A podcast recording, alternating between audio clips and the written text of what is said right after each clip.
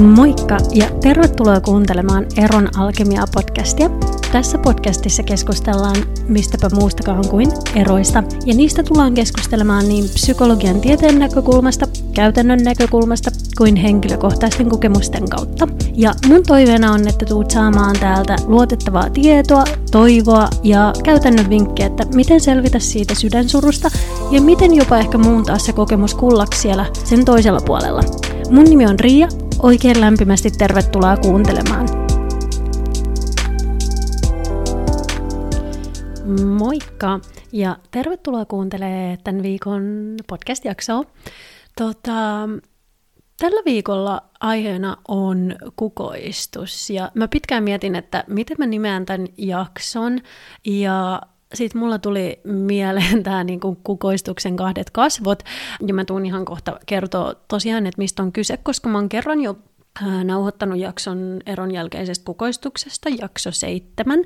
Ja tuota, siinä mä keskityn ehkä enemmän vähän siihen, että miten kukoistusta saattaisi voida edes auttaa eron jälkeen ja että mi- mistä on kyse, kun puhutaan eron jälkeisestä kukoistuksesta.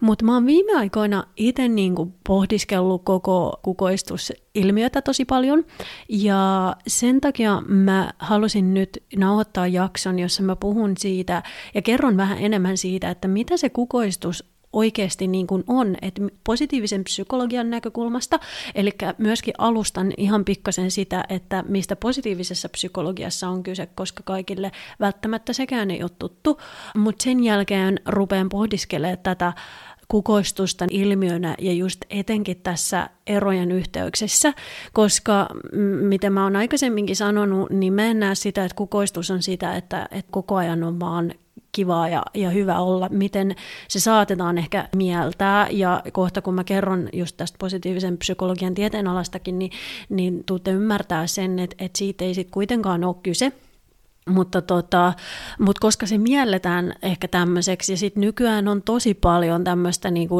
itsensä kehittämistä ja on tämmöistä paras versio minusta ajattelua, mutta mä tuun ehkä vähän myös sen tieteen kautta, mutta niin kuin omien ajatusten kautta jopa ehkä kritisoimaan tätä. Ja syynä on se, että mä haluan tarjota semmoisen äh, vapaut, vapautuksen, en tiedä, kuulostaa jotenkin uskonnolliselta, mutta ehkä semmoisen niin kuin, vapautuksen siis siinä mielessä, että saa päästä irti, että saa olla rikki kaikki, että aina ei ole pakko kukoistaa ja just, että et meillä ihmisinä on tietyt voimavarat ja jos ne voimavarat meillä jossain vaiheessa menee siihen, että me selvitään hengissä päivästä toiseen ja meidän voimavarat on, on pois, niin silloin me kukoistetaan ihan vaan sillä, että me ollaan hengissä.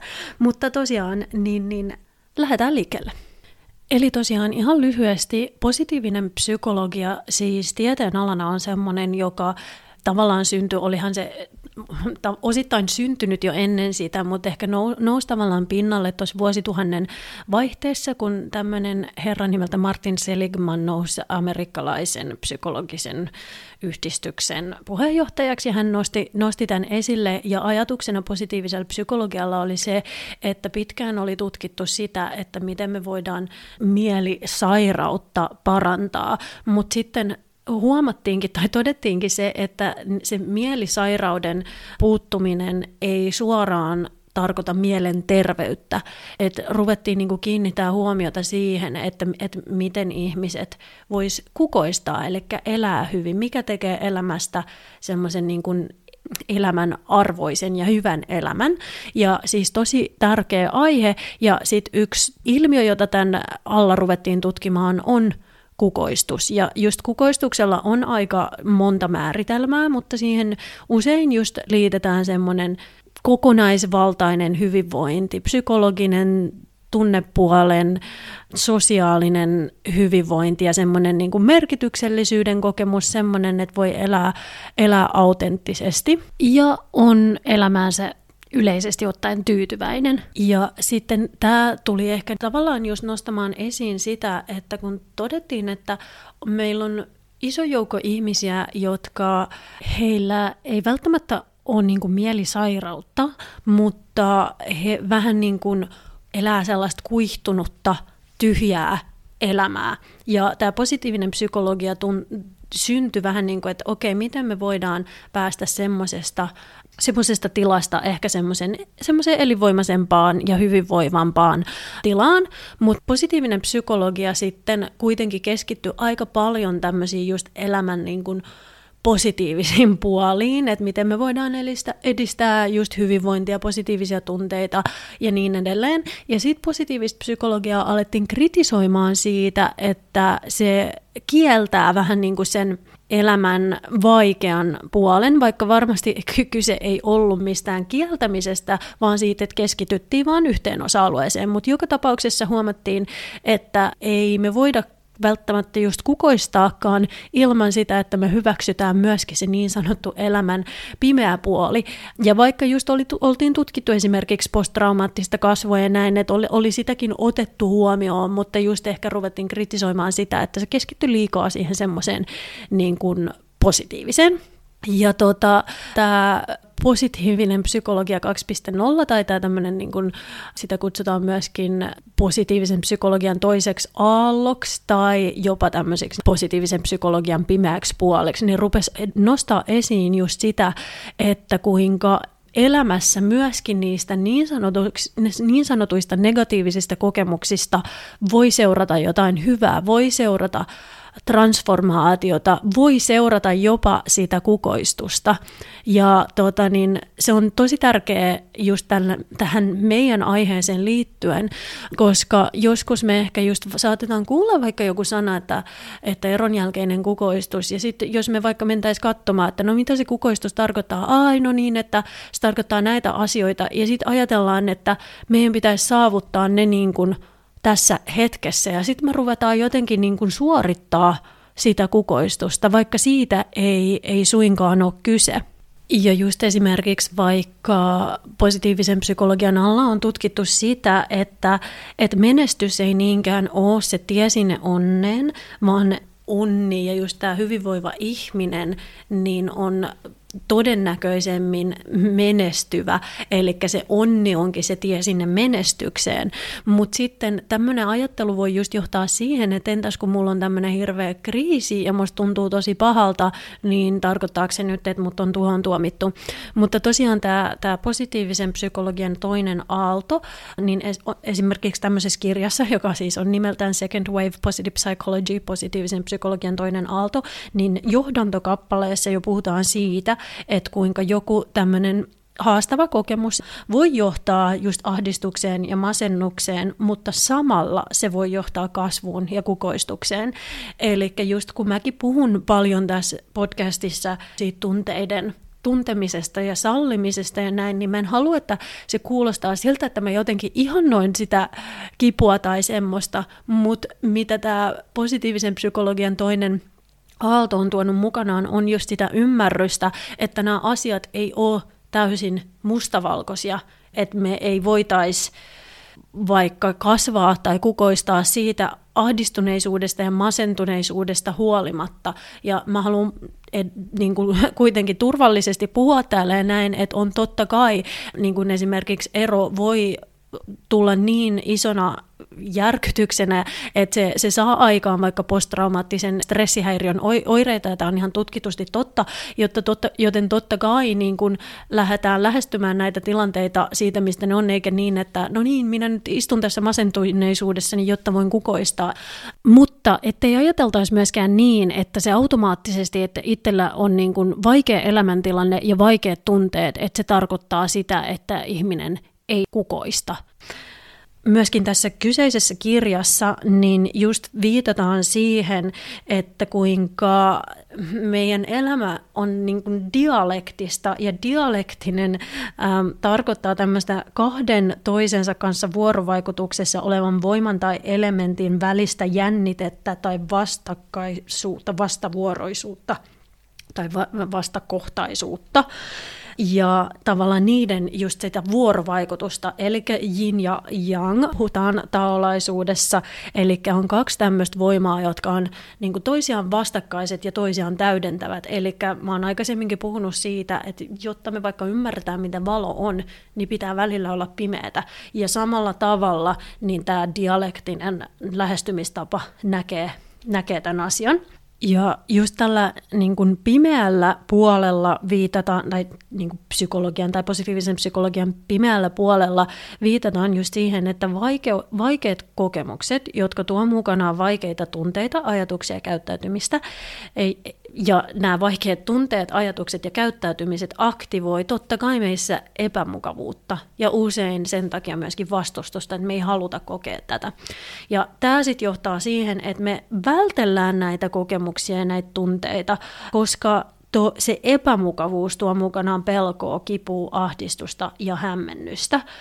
Eli se on ihan niin kuin luonnollinen reaktio totta kai, mutta samaan aikaan siellä tämän niin kuin epämukavuuden toisella puolella on potentiaali kasvulle, toipumiselle, oivalluksille ja jopa transformaatiolle. Eli me ei voida niin kuin kukoistaa meidän tietä läpi vaikeiden asioiden, vaan se on niiden vaikeiden asioiden läpi, että se kukoistus saattaa mahdollistua. Mutta että se kukoistus ei ole mikään semmoinen itseisarvo, joka määrittelee meidän jotenkin onnistumisen. Ja mä näen sen niin, että se kukoistuskin on kiinni meidän olosuhteista, meidän voimavaroista. Jos me katsotaan vaikka nykysuomen sanakirjasta, että mitä sana kukoistaa tarkoittaa, niin siihen viitataan, että se tarkoittaa kukkivaa, tervettä, hyvinvoivaa, elinvoimaista. No varmasti jos tai mulla ei ainakaan ole koskaan eron niin kuin jälkeen heti ollut kukkiva, terve, hyvinvoiva ja elinvoimainen olo. Ja se ei haittaa, koska jos mä mietin niin kuin kukkia esimerkiksi, niin eihän nekään kukoista vuoden ympäri. Ne kukoistaa niissä suotuisissa olosuhteissa, mutta tarkoittaako se, että se kukka on epäonnistunut tai huono tai, tai jotain vastaavaa, että jos ei se kuki esimerkiksi talvella, ei tietenkään tarkoita. Eli se sopeutuu olosuhteisiin ja mä näkisin tämän samalla tavalla, että, että että joo, vaikka tämä voi, voi ehkä olla mahdollisuus sille, sille, että sitä kukoistusta joskus seuraa, mutta se ei tarkoita sitä, että meidän täytyy niin kun nyt ruveta kehittää itseämme ja niin kun hirveästi jotenkin lähteä pakottaa ja suorittaa sitä kukoistusta. Ja samalla tavalla toinen esimerkki, mikä mulle tuli mieleen, on esimerkiksi joku tämmöinen pikkuvauva, niin kun se pikku vauva itkee ja silloin paha olla, niin ajatellaanko me heti, että se vauva on jotenkin huono, epäonnistunut, koska silloin paha olla, eikä se hymyile ja sille, sille ei ole hyvä fiilis. Eli samalla tavalla me ihmiset tai siis niin kuin, että, me helposti me ihmiset saatetaan ajatella, että musta on nyt jotain vikana, ää, tässä erosta toipumisesta kestää liian kauan ja nyt pitäisi kukoistaa ei, ei, ei ole pakko kukoistaa, et ole mitenkään epäonnistunut, jos sua itkettää, jos sulla on ahdinko, jos sulla on paha olla. Et se on ihan, ihan niin kuin luonnollista. Mulla on ainakin semmoinen käsitys, että meillä on nykyään, tai kokemus ehkä, että meillä on nykyään hirveät paineet meidän ympäristössä ehkä niin kuin aina jotenkin kukoistaa ja aina olla jotenkin paras versio itsestämme, mitä se sitten tarkoittaakaan, koska se ehkä rikkinäiseltä tuntuva versio, mikä sä oot tänään, niin se on ihan yhtä arvokas kuin se mikä tahansa versio, mikä sä oot vaikka viikon päästä. Mutta, mutta mä ymmärrän sen, että totta kai me tavoitellaan niin kuin hyvinvointia, se tukee terveyttä, se tuntuu hyvältä, mutta se ei tarkoita sitä, että, että me ei, meille, meille ei niin koskaan saisi tuntua pahalta, että tämä elämä on kahden, tai siis monenlaista väriä, mutta just nimenomaan semmoista kahden, kahden vastakkaisen asian tasapainottelua.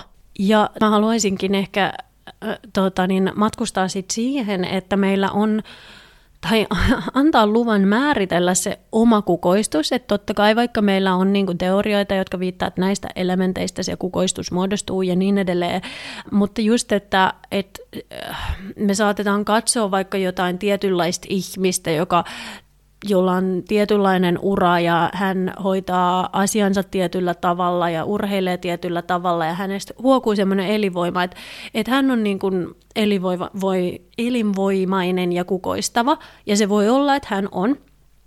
Mutta ehkä sulle se kukoistus on sitä, että sä, sulla on aikaa olla hiljaa metsän keskellä.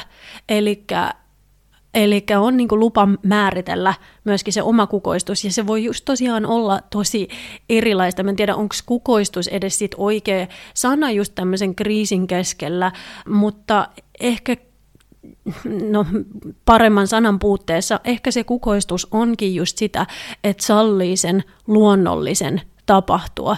Ja esimerkiksi mun elämässä, että ei niinku kriisit ole siihen loppunut, että, että mä oon niinku y- yhdestä tavallaan selvinnyt ja sitten kukoistanut, vaan voisin melkein väittää, että niitä kriisejä tulee nykyään tiheämpään tahtiin, koska on ymmärtänyt sen, että niistä seuraa kasvua ja että niistä selviää. Ja sen takia ehkä uskaltanut myöskin lähteä tekemään niin kuin rohkeimpia asioita, jotka sitten johtaa niihin vaikeisiin tunteisiin, niihin sisäisiin kriiseihin ja niin edelleen. Ja sitten viimeisenä mä haluaisin sanoa sen, että no tämä nyt ei suoranaisesti liity ehkä kukoistukseen, mutta tämä voi johtaa kukoistukseen.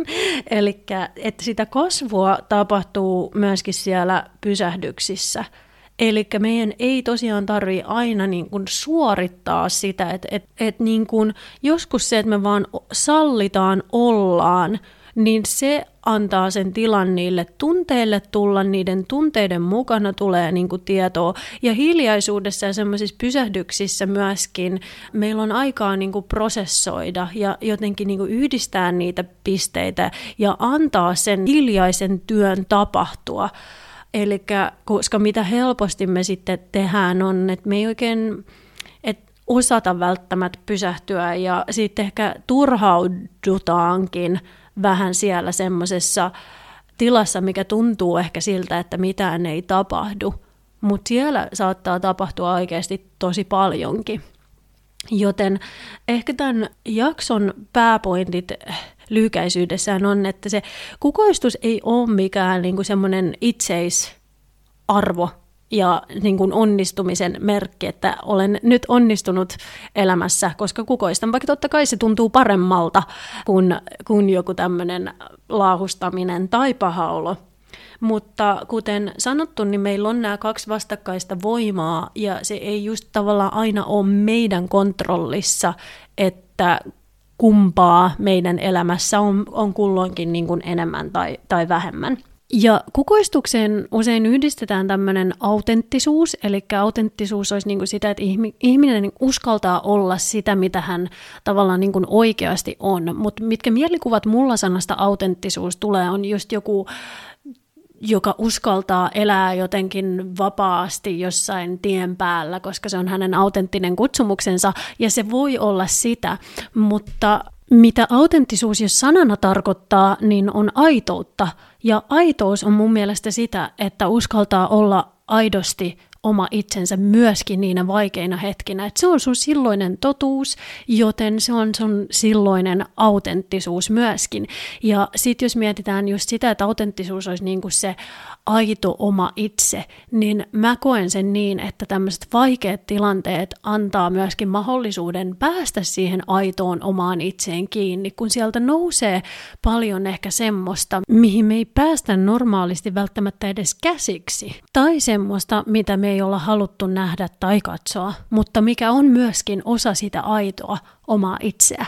Eli jos tämä aihe kiinnostaa, niin käy kuuntelee noita aiempia jaksoja. Siellä mä annan vinkkejä siihen, että miten toipumista itseään voi tukea toipumisen, kasvun ja kukoistuksen kannalta. Etenkin jakso 7 on se, missä mä puhun kukoistuksesta. Ja siellä annetaan ihan vinkkejä siihen, että mitä me voidaan tehdä. Mutta mä halusin nauhoittaa tämän jakson nimenomaan sen takia, että mä halusin tuoda valoa sille, että meidän ei aina tarvitse tehdä mitään. Meidän ei tarvitse kukoistaa tätä kokemusta pois. Meidän ei tarvitse suorittaa tätä. Joskus sitä kukoistusta ja kasvua tapahtuu ihan itsestään ilman, että me tehdään yhtään mitään.